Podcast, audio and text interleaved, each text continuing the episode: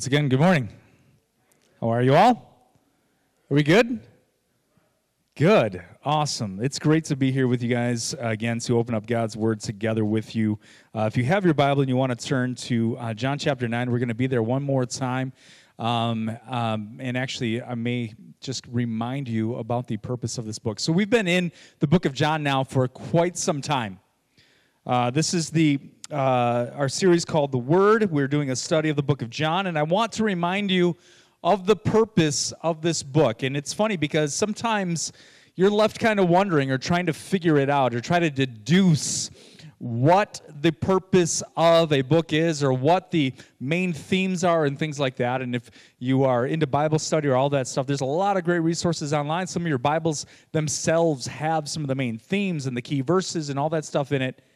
And the beautiful thing about the book of John is that the gospel writer John himself, really far back, late in the book, John chapter 20, verses 30 and 31, tell us the point of the book.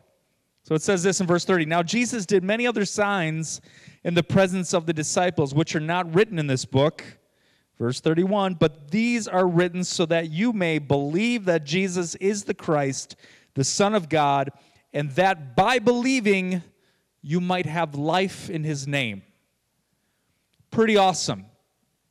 John, the gospel writer, says, I have written these things, I've recorded these things, the signs that you've heard and seen in my writing that Jesus has done. He did even more than that. But I wrote these down so that you might believe, and by that believing, might have life in his name. Sounds so simple, doesn't it? It sounds so simple. When we started Mercy Hill Church, um, I have to tell you, I was a little frustrated with church at that moment. Like, not this church or what God was doing in this church, but I'd been a part of church and a part of churches, and it just seemed too complicated.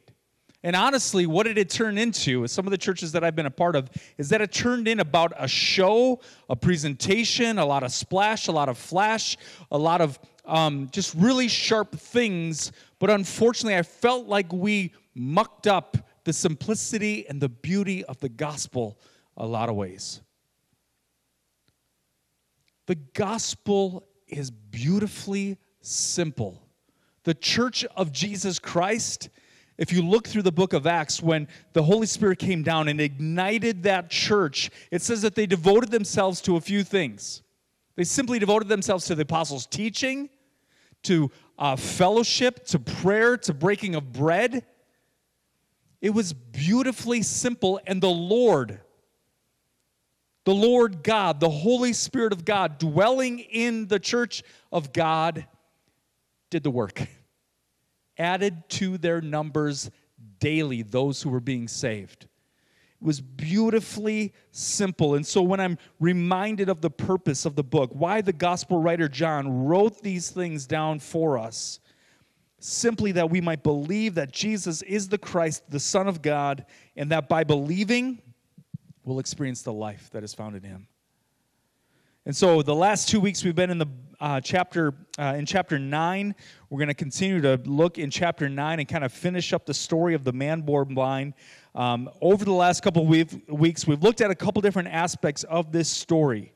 Right? It's a story of an amazing miracle but it's not just a miracle, it's a sign. Now, oftentimes the book of John is referred to the book of signs. There are seven main signs that are recorded, that John, the gospel writer, recorded in this book. Chapter 2, you remember, was water turned into wine. We talked about that extensively. Chapter 4 was the healing of the official son. Chapter 5, there was the healing at the pool of Bethesda. And also, uh, then in chapter 6, there was the feeding of the 5,000. Later on in chapter 6, Jesus walks on water. And now we've seen the healing of the man born blind, the man who was a beggar at the temple gate. And Jesus sees him and takes notice of him. And the beautiful thing about these miracles is that they're more than miracles, they're signs. We talked about that extensively a few weeks ago.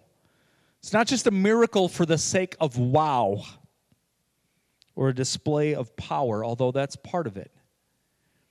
It's not just a miracle for the comfort or relief of an individual, right? You've got this man who was born blind that is desperate. He is needy, he is a beggar. And God is compassionate. The God we serve is compassionate. He's a good father who loves and cares for his children. So, yes, the relief of his uh, infirmity, the, the relief of his situation is part of it. The healing that happens is part of it. But this miracle, something supernatural, is a picture of something deeper. It's not just metaphor, but a picture that points to a reality so deep that it's difficult for us to comprehend. It's difficult for us to see. It's actually, I have to rephrase it, it's actually impossible for us to see without the Holy Spirit's work in our lives. That's part of the point of the sign. It's part of the point of this miracle, actually, that without the power of Christ, the lights of the world, without the illumination of the Holy Spirit, we do not understand the point of Him or what He has done. We don't understand or realize exactly who He is and what He has done for us. And if we don't understand, we will not believe. And if we do not believe, as we know already, we will not find life. And so Jesus, in his mercy, opens the eyes of the man born blind. That man being a picture. It's more than just um, a, a physical deficiency a physical ailment, a physical affliction. It's a spiritual picture for a spiritual reality. The fact that this man was born blind, that is the state of every person in this room. So many times when we think about sin and the effects of sin, we think of the sins that we do the outworkings of our sin, but really all the sins that we commit, all the things that we do, and all the things that we don't do the, the, the sins of omission, the sins of commission, the, the sins of, of actively rebelling against God or actively disobeying and not doing what He's told us to do. Oftentimes, that's what we think of sin. It's just the stuff that we've done that disqualifies us from life in Christ. But when you look at scriptures, you see that it's more than that. It's not just the stuff that we've done, but it's a nature that we've been born in. It's a nature that we've been born with, and that nature needs to be made new. It's not that we were born into the light and then became dark. It's not that we were born innocent and then became defiled. Like a lot of times we have that mentality, and it turns out to be this like cosmic balance of good deeds and bad deeds, and it becomes far more karmic than it does Christian. But there's a doctrine called total depravity, where us, people, humanity, is utterly helpless to merit salvation without the work of the Holy Spirit of Christ. Scripture is clear about this. Jeremiah chapter 17 verse 9 it says that the heartful excuse me the heart is deceitful above all things and desperately sick. Who can understand it? The fool says in his heart there is no god.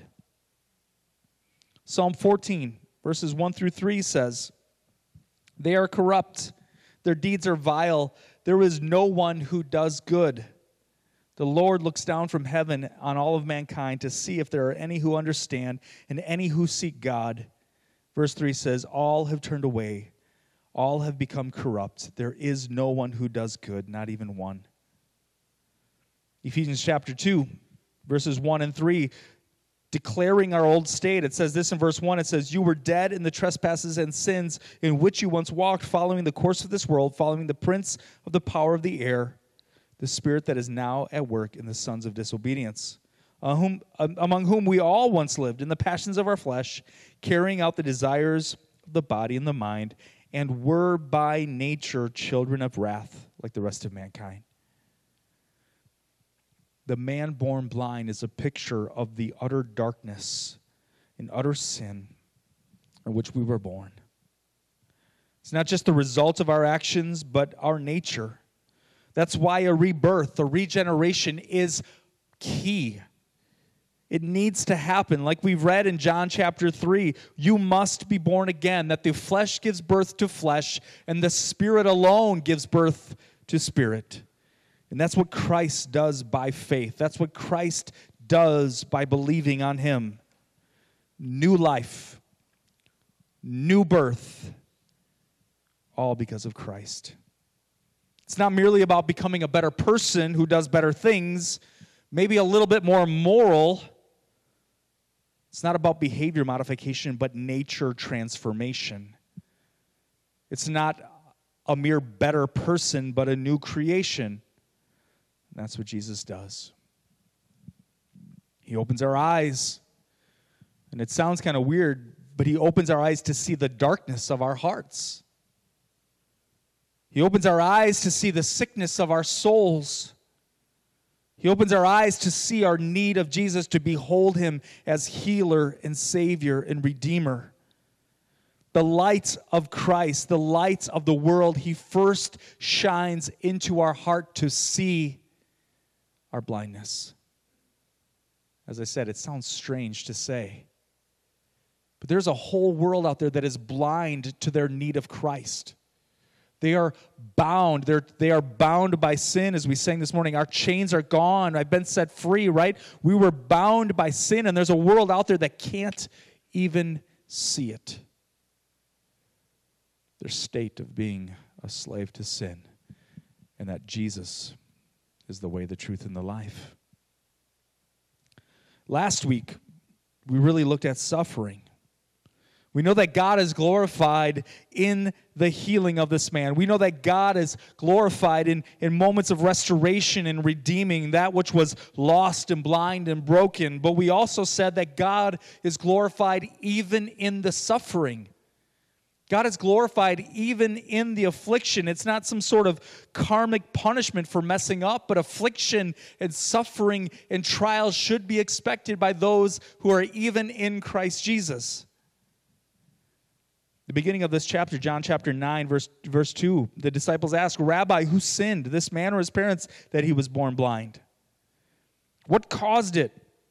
They knew what caused it, or at least they thought they knew what caused it. They thought the cause was sin. They were just trying to figure out who sinned. But Jesus answers and he says, It was not that this man sinned or his parents, but that the works of God might be displayed in him. Some versions might say the glory of God might be displayed in him.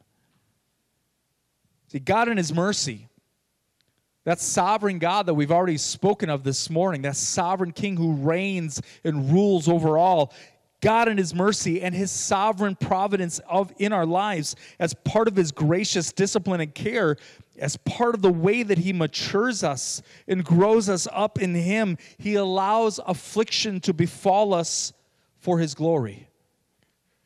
It's kind of painful sometimes, isn't it? It's kind of the things that we don't like sometimes.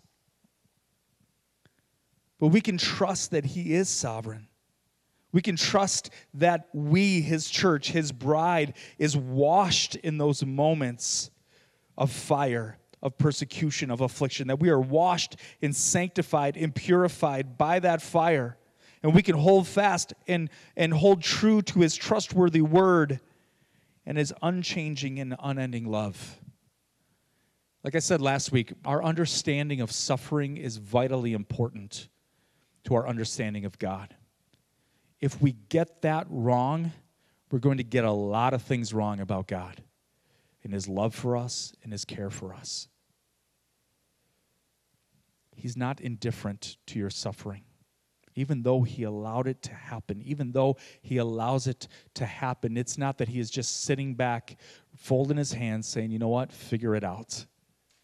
He is walking with you in those moments and, and refining and doing things that we probably don't even understand and see in the moment, but He is working and willing for His glory and for our good, that we would bear the image of Jesus more and more.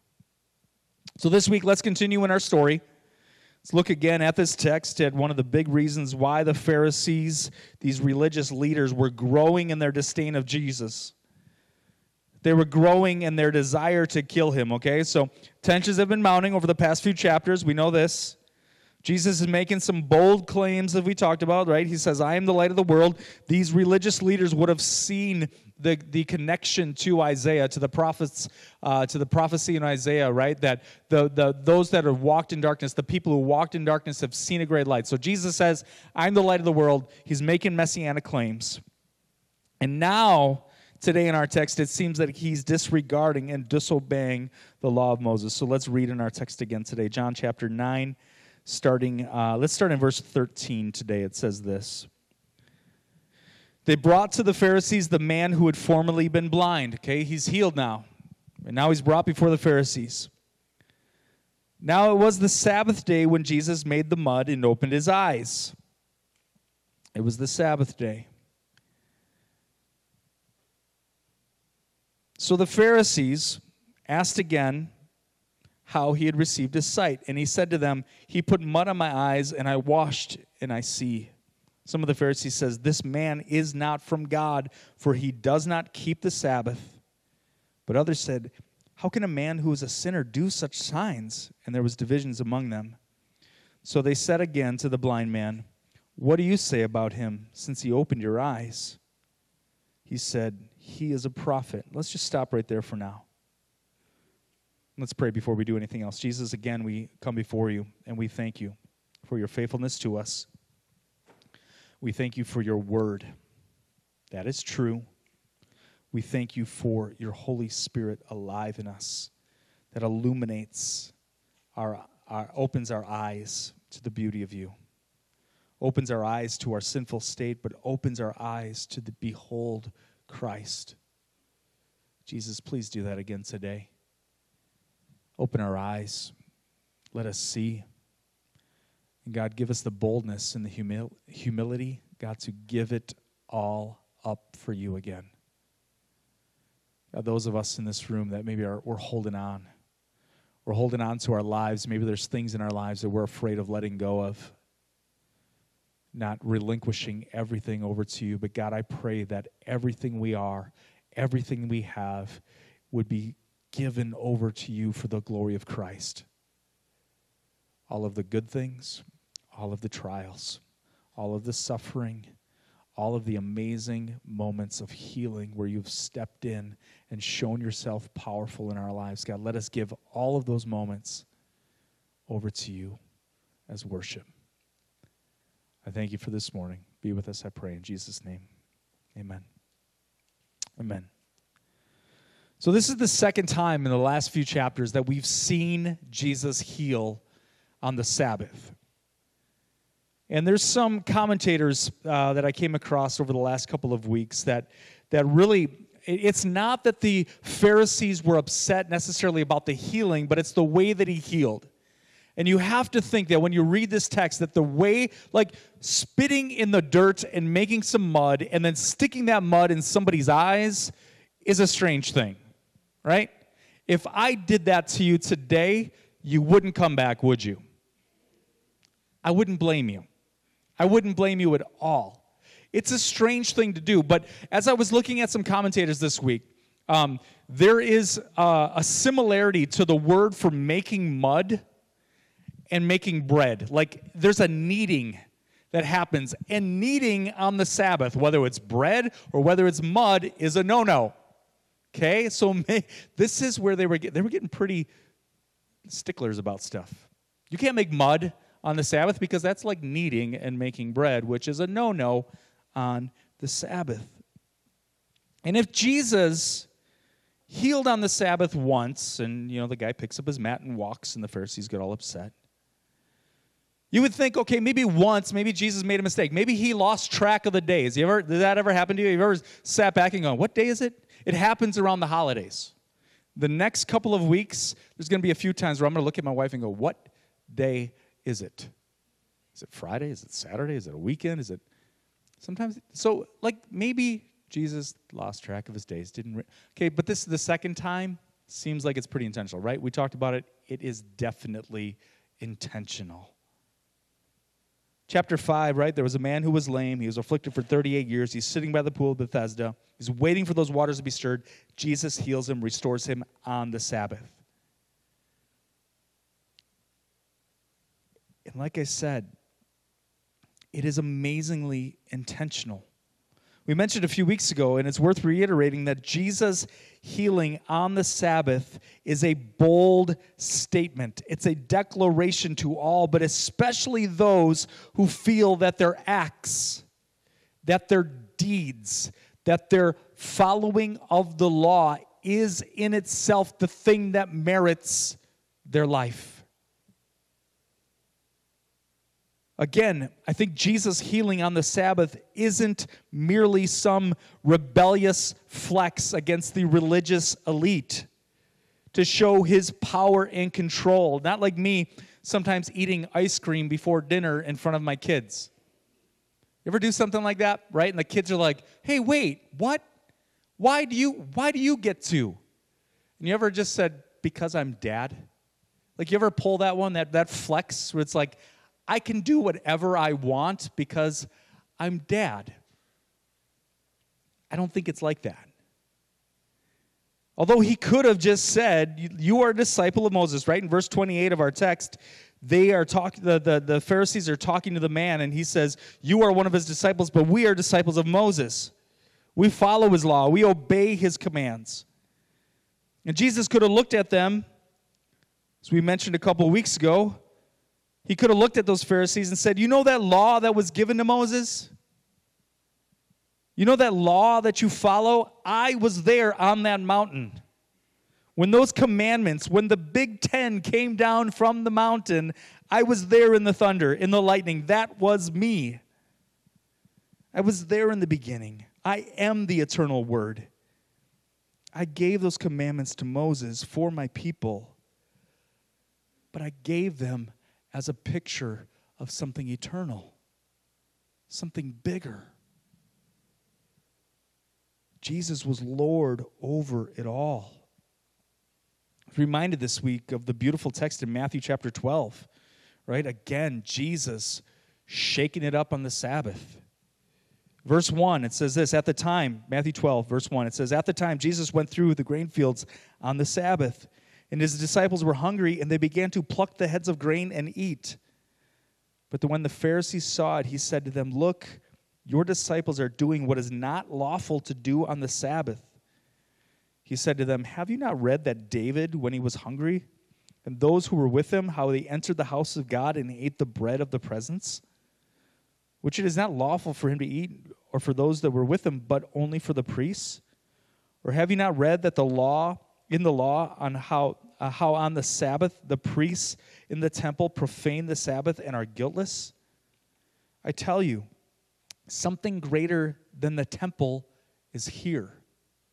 That's a bold statement. Something greater than the temple is here. And if you had known what this means, I desire mercy, not sacrifice, you would not have condemned the guiltless. For the Son of Man is Lord of the Sabbath. So, Son of Man is a phrase, and I don't know if you realize this. That's a phrase that's used uh, I think I've read 88 times in the New Testament referring to Jesus as the Son of Man. And really, what it is, is it's, it's hearkening back to Daniel chapter 7, a prophecy about the Messiah. So when he uses that phrase of himself, that's a big deal as well. Verse 9, it says, He went out from there and entered the synagogue. Okay, so Jesus goes in this, and a man was there with a withered hand, and they asked him, Is it lawful to heal on the Sabbath? So that they might accuse him. And he said to them, Which one of you has a sheep? If it falls into a pit on the Sabbath, will not take hold of it and lift it out? How much more value is a man than a sheep? Exclamation point. So it is lawful to do good on the Sabbath. And then he said to the man, Stretch out your hand. And the man stretched out and was restored, healthy like the other. But the Pharisees went out and conspired against him how to destroy him. Again, I don't think this is just some rebellious flex of power over the religious elite. I think it is a display of his power. But the Sabbath is a big deal. It was a big deal. We talked about this a few weeks ago, right? I mean, it's more than just a day of rest. It's a day to mark holy, to keep holy. And do you remember why it's a big deal? It's not simply that you need a break in your week. It's not that you just simply need a day off and some rest, and that's part of it. A very, very small part of it. God made our bodies to restore and mend in rest. That's why we sleep every day. You ever get sick when you've been running ragged? When I was in college, I was a part of a, a music group that we um, we ha- we ha- ended up doing nine weeks of youth camp, um, back to back, all through the summer. Camp counselors for nine weeks, playing music, playing worship. It was it was a blast thinking back, like I could never do it now because I'm not a young kid anymore. But I was like, I didn't sleep for nine weeks. Who sleeps at youth camp? You ever been in a cabin with a bunch of teenagers? You don't sleep. So I didn't sleep for nine weeks. And we had a break before we did like kind of part of our fall tour where we toured churches and, and played in different churches and promoted the, the college that we were part of and all of that. And we had a, like a four or five day break after those nine weeks of camp before we had to go out on the rest of the tour. And I was like, oh, yes, I can't wait for some time off. It's going to be so great, so sweet. Sure enough, the last day, my body gave up. And I got so sick. I wasn't able to enjoy any of those five days. I was laid out with a cold. It was horrible. We must rest. And God, in His mercy, calls us to rest. But there is so much more than just a day off, so much more than just not working and exerting ourselves. The Sabbath, going all the way back to Genesis chapter 1, if you look at that, remember, God created the world in six days and He said that it was good. And he created mankind and he said, It is very good. Husbands, look at your wives right now and say, Very good. He created man. Everything was perfect. There was no sin. Nothing was corrupted. Nothing was defiled. And there was no more work to do, so God rested. Everything was perfect and right and pure. There was no sin, no death, no discord. Everything in life was harmony and unity, so God rested.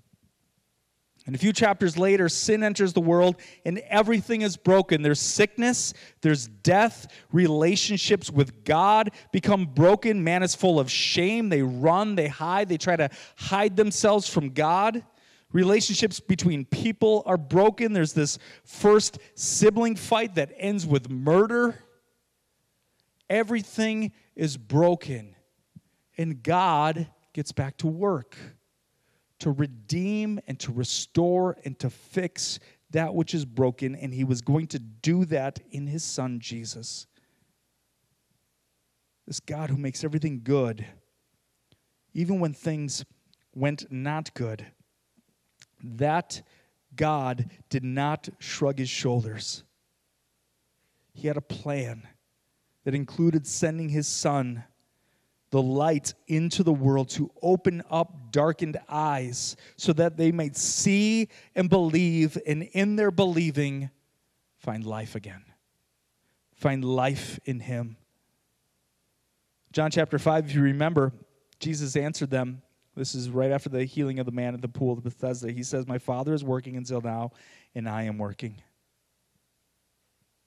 in our text last week about this man being born blind. In John chapter 9, verse 3, it says, Jesus answered, It was not this man who sinned or his parents, but the works of God might be displayed in him. Verse 4, We must work the works of him who sent me while it is day. Night is coming when no one can work. As long as I am in the world, I am the light of the world. Christ, in his mercy, working and willing for his glory and for the redemption of mankind.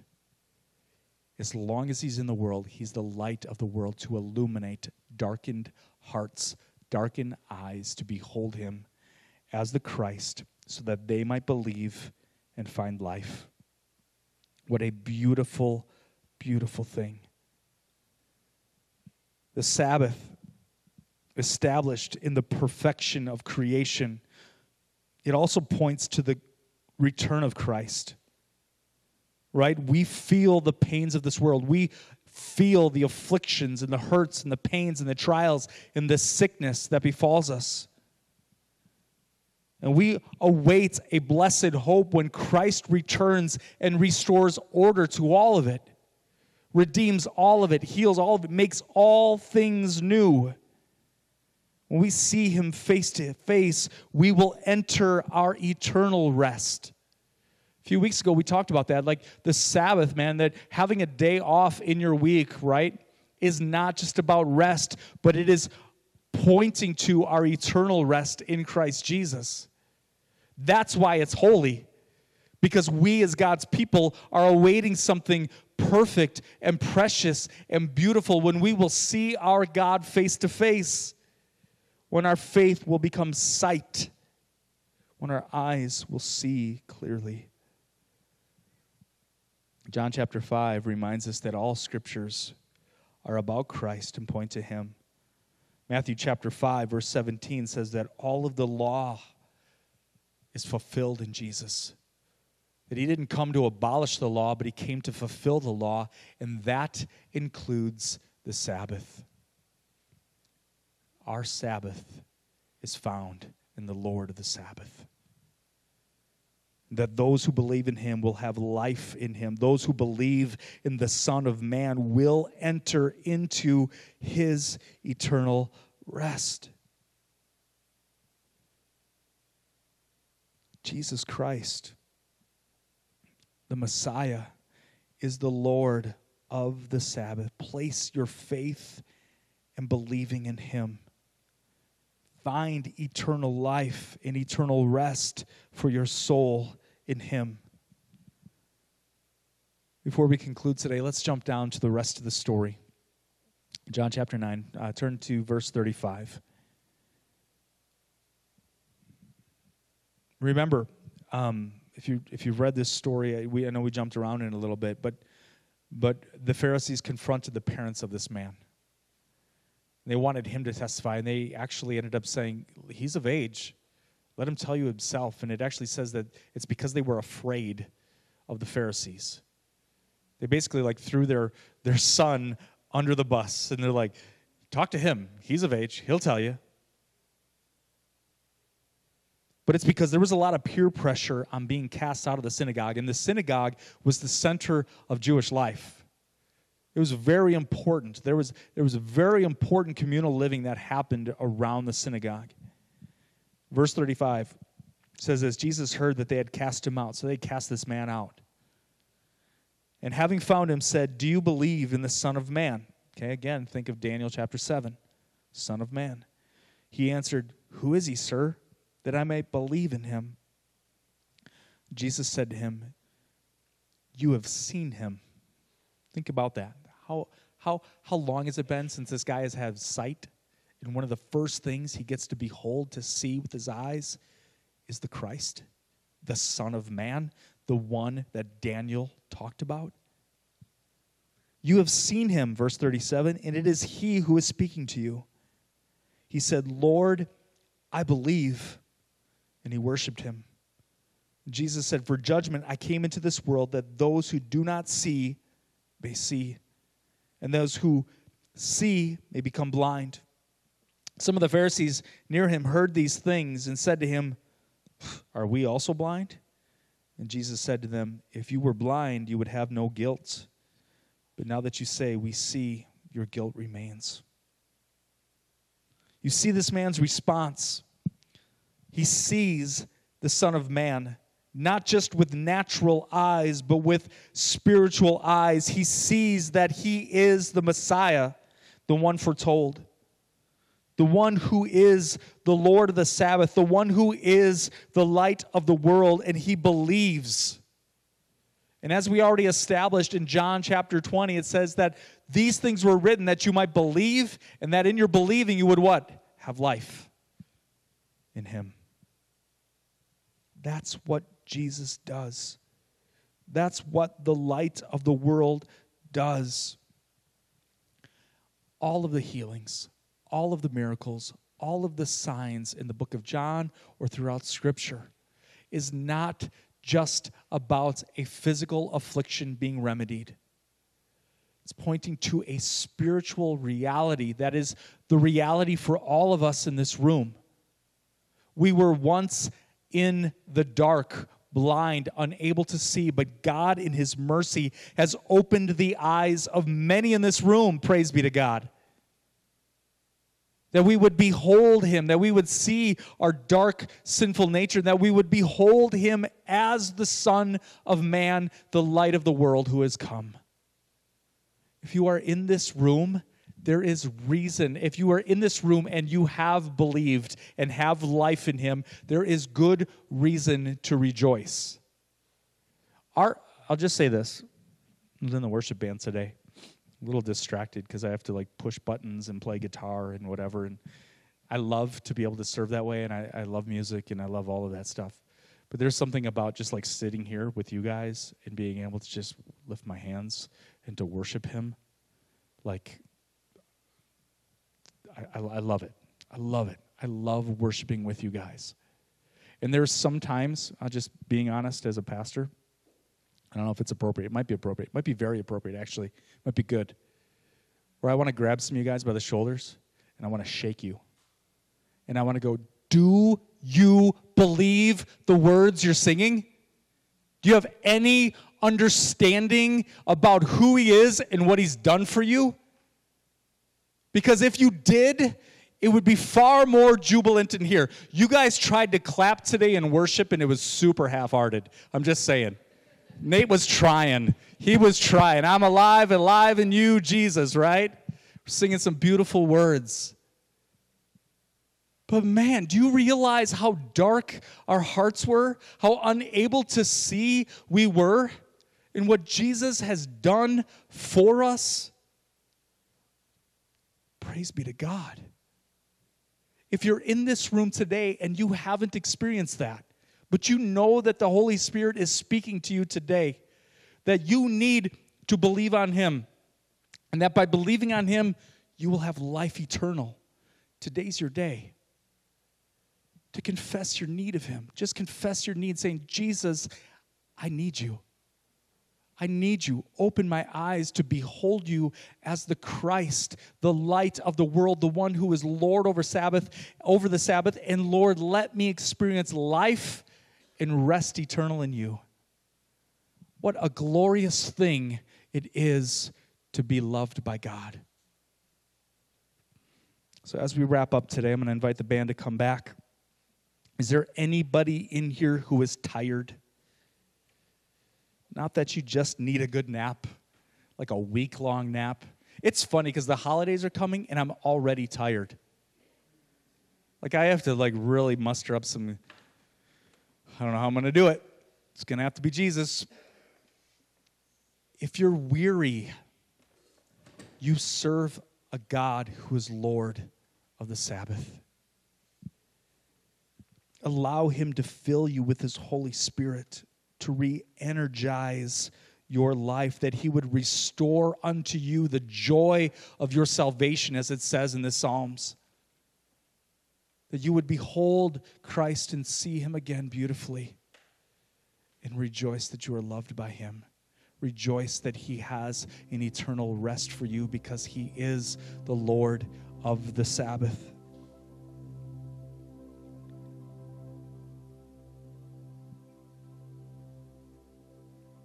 Next week starts our Advent series. We'll be looking at all of those traditional Advent themes that we normally look at. But the kind of the tagline, the byline that we're using for our series this year is The Weary World Rejoices. The weary world rejoices because the light of the world has come and has shown himself beautifully into the darkened hearts of mankind. He's called us to himself and he's made us his bride. So, church, let's rest in him. Let's find our peace in him. Let's find our joy in him. Let's find that everlasting love in him. And let's rejoice in him. Let's bow our heads and close our eyes this morning. In a moment, we'll sing together. The first question is for those of you in this place that you have never placed your faith in Christ. Do you know that this morning that the Holy Spirit is speaking to your heart and that you